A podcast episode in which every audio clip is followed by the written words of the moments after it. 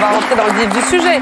Vous avez pu suivre un petit couple. Oui, j'ai pu suivre Suzy et Gaspard. Il faut dire qu'ils ont seulement deux ans et demi. Mais attention, ils sont en couple depuis un an. Ils ont eu un coup de cœur à la, à la crèche et depuis ils sont inséparables. Ils font tout ensemble.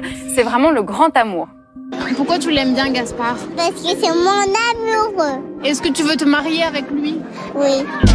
Toi, comment tu fais pour plaire à un garçon qui te, que tu aimes beaucoup Est-ce que tu veux qu'on aura un bébé? T'as été souvent amoureuse? Oui.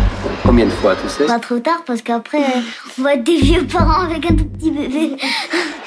Je me fais belle, je mets de belles robes, je mets du parfum, je mets des colliers et des bracelets. Peut-être que ces discours vous attendrissent. Eh bien moi, ils me terrifient. En particulier pour la construction de nos futures relations. Dès l'enfance, les garçons et les filles sont encouragés à reproduire les normes romantiques.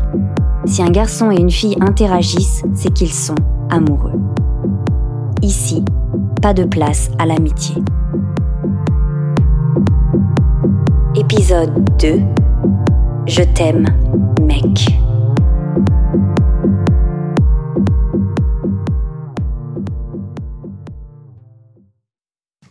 Eh bien, je m'appelle Anthony, j'ai 31 ans, euh, je suis acteur. J'ai l'impression que moi, dans mon existence, euh, l'amitié est venue comme euh, pas remplacer, mais consolider un lien familial que j'avais pas forcément. Alors, ça veut pas dire que ça se passe bien dans ma famille, hein, je suis pas. Mais il y a eu quelque chose de une, autre communauté, voilà, une autre manière de vivre, une autre manière de d'interagir les uns avec les autres. Donc non, moi l'amitié c'est quelque chose de vrai, de prépondérant à mon existence qui prend, c'est ce qui prend le plus de place, on va dire de.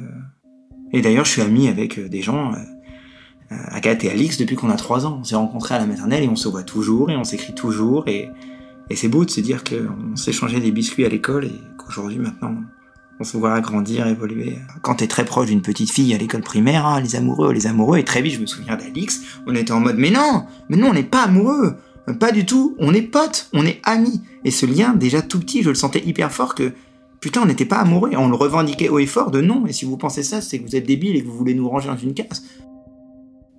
Je ne vais pas vous mentir, ce n'est pas mon cas. J'aimerais vous dire que je suis passée au travers des mailles du filet, qu'à 8 ans mon féminisme était déjà là et que je brandissais la banderole de l'indépendance. Mais non.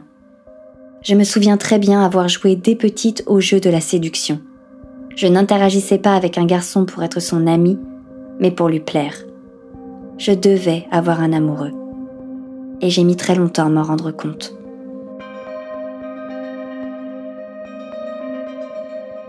Toi et moi, on se connaît depuis 10 ans, maintenant.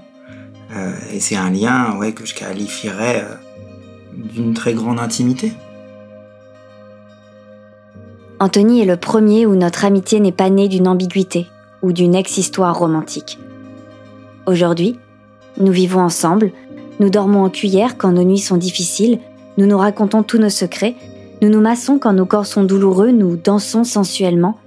Et fun fact, nous n'avons jamais couché ensemble. Je ne suis ni son amoureuse, ni son ex, ni sa sœur, ni son amante, ni sa cousine, ni son crush, ni sa psy.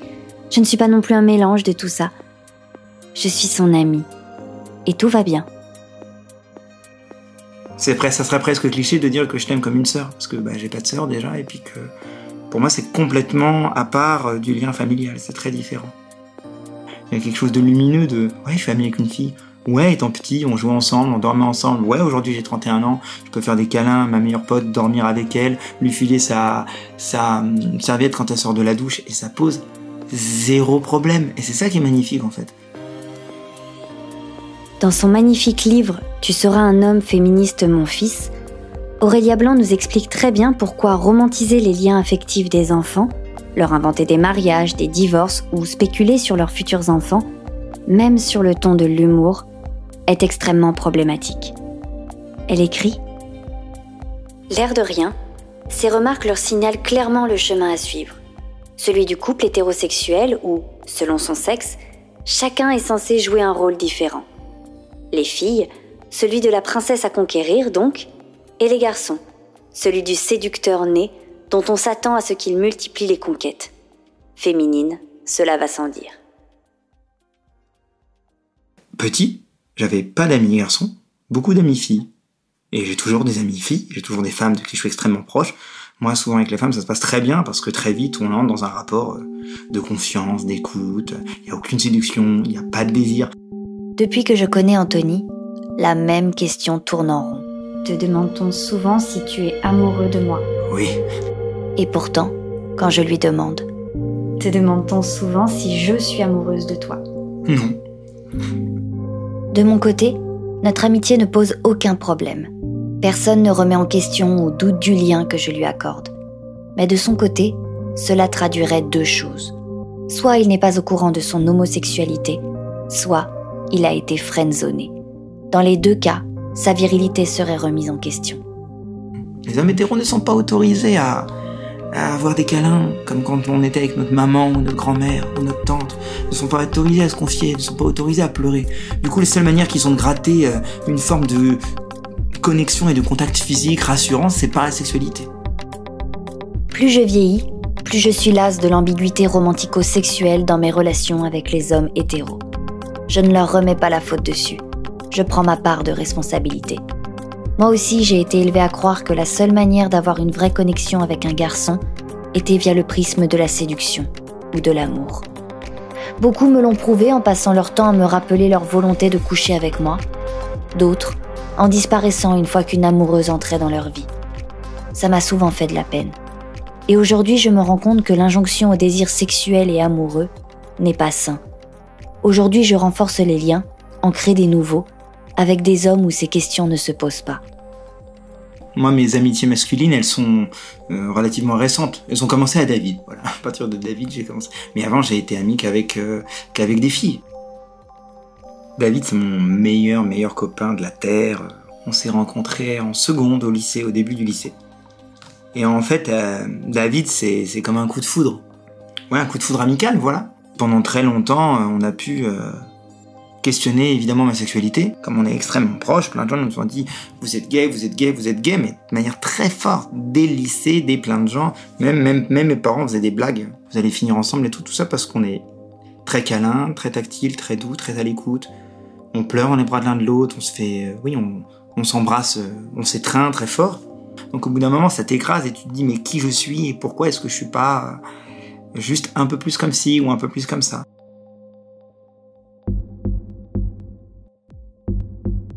Impliquons les hommes dans l'éducation sentimentale des enfants. Les garçons ne sont pas destinés à tenir l'amour en mépris et à distance. En voyant leur père, leur oncle ou l'ami de la famille parler de sentiments, de relations, ils intègrent l'idée que l'amour, comme l'amitié, n'a pas de genre. Ils sauront qu'on a le droit d'avoir des sentiments, que l'on peut avoir besoin ou envie de s'ouvrir à ses proches, et que l'on n'en est pas moins un homme.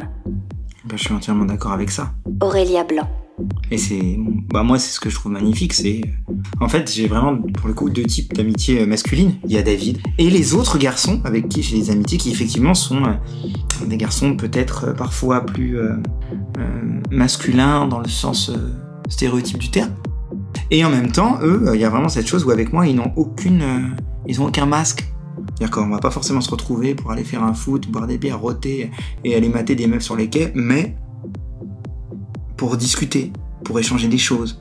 On discute pendant des heures de, des femmes, des relations hommes, de la sexualité, de la littérature. Comme si en fait l'homme que je suis devenu et la manière dont je me suis construit m'a permis de, comme de rattraper le temps perdu et du coup d'avoir plein de potes garçons, mais 2.0. Ça crée d'autres cadres et en fait tu te rends compte qu'eux aussi ils sont exactement comme moi en fait. Ils aiment être touchés, ils aiment être généreux, ils sont faillibles, ils sont drôles, ils sont touchants.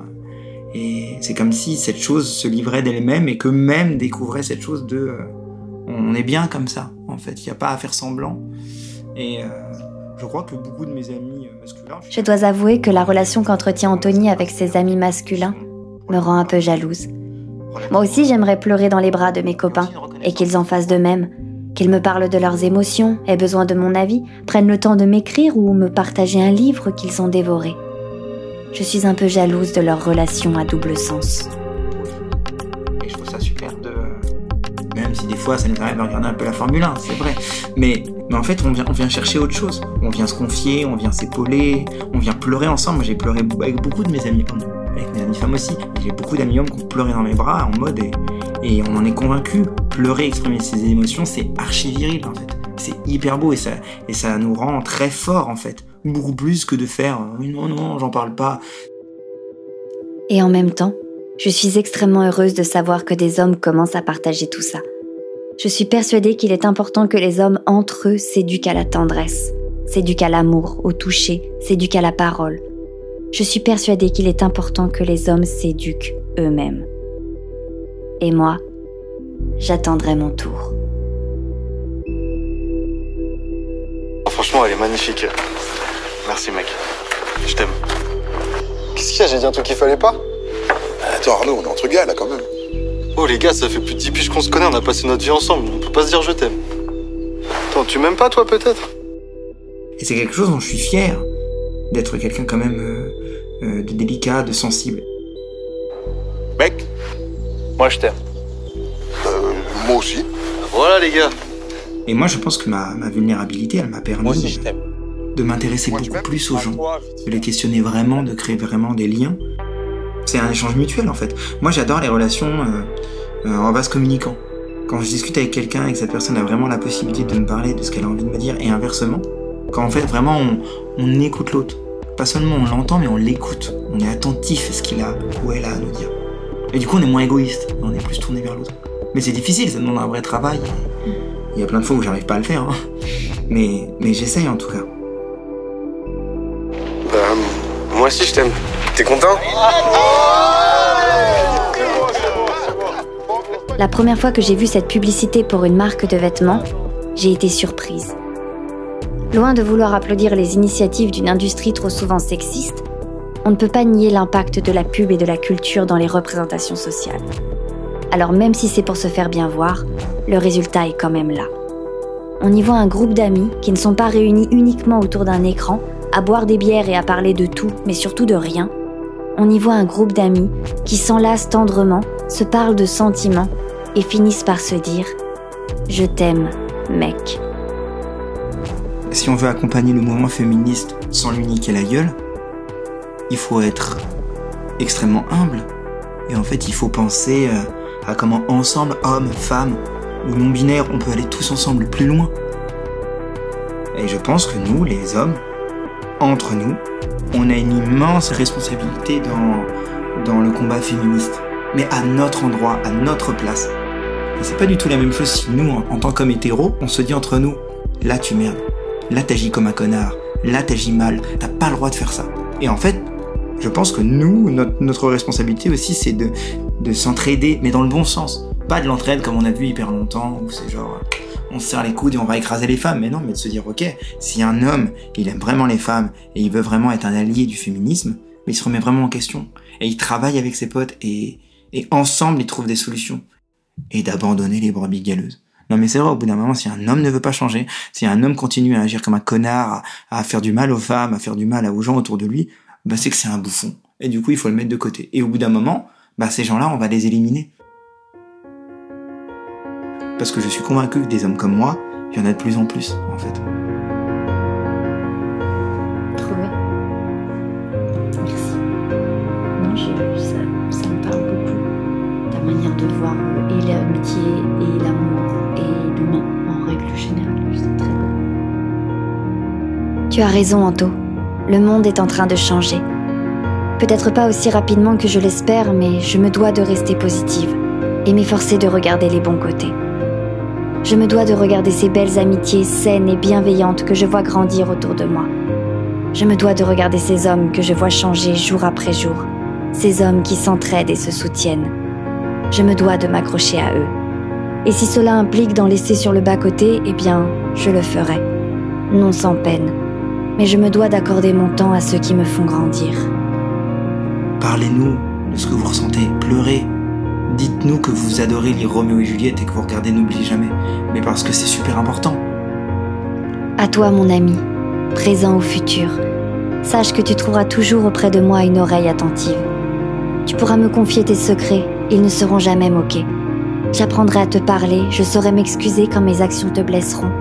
Je prendrai plaisir à découvrir tes passions. Tu le sais peut-être déjà, mais je respecterai toujours ton intimité. Moi aussi, j'ai besoin d'un jardin secret. J'attends de toi que tu en fasses de même. S'il te plaît, ne me laisse pas faire tout le travail, ne me laisse pas m'épuiser à te combler. Moi aussi, j'ai besoin d'être portée. Osons nous dire je t'aime droit dans les yeux. N'ayons pas peur de la tendresse, réclamons-nous des étreintes. À toi, mon ami, présent ou futur, aujourd'hui je te le dis. Je t'aime.